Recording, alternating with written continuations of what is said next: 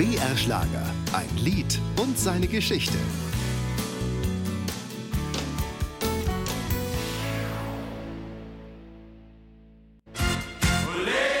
Michael Schanz über sein Lied Ole España zur Fußballweltmeisterschaft 1982. Vor einer internationalen Meisterschaft im Fußball hat man oft versucht, den EM- oder WM-Song zu kreieren.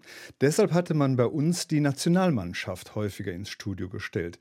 Und die schaffte 1974 mit Fußball ist unser Leben den ersten Hit. Fußball ist vor der WM 1982 in Spanien gesellte sich Sänger und Schauspieler Michael Schanze zu den Kickern ins Aufnahmestudio.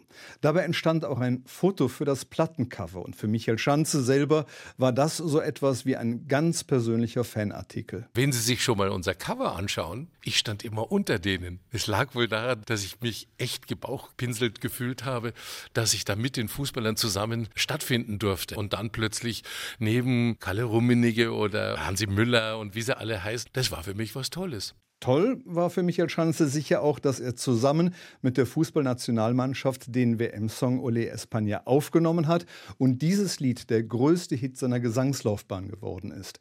Er schaffte im April 1982 den Sprung in die deutschen Charts, erreichte sogar die Top 10 und rangierte über 16 Wochen in dieser Hitliste.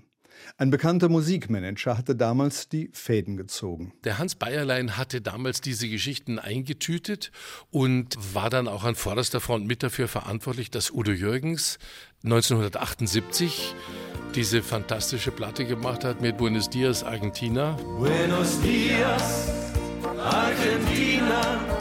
Fünf Wochen nach Erscheinen erhielt Udo Jürgens eine goldene Schallplatte für diese Aufnahme und nach zwei Monaten eine Platinplatte. Und dann haben alle gewusst, also so ein großes Ding werden wir wahrscheinlich nicht landen können. Und dann sagt der Herr Bayerlein, dann nehmen wir doch jetzt einfach mal jetzt nicht einen Hitparadenstürmer, sondern wir nehmen den sportlichsten unter den Sängern und dann ist die Wahl auf mich gefallen. Und das war keine schlechte Wahl, denn Michael Schanze hielt für sein Fußballlied auch eine goldene Schallplatte.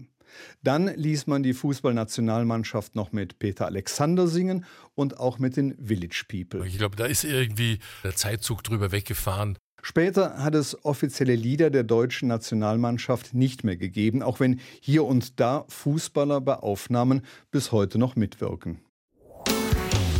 Ein Lied und seine Geschichte, auch im Radio. Jeden Dienstag neu auf BR Schlager.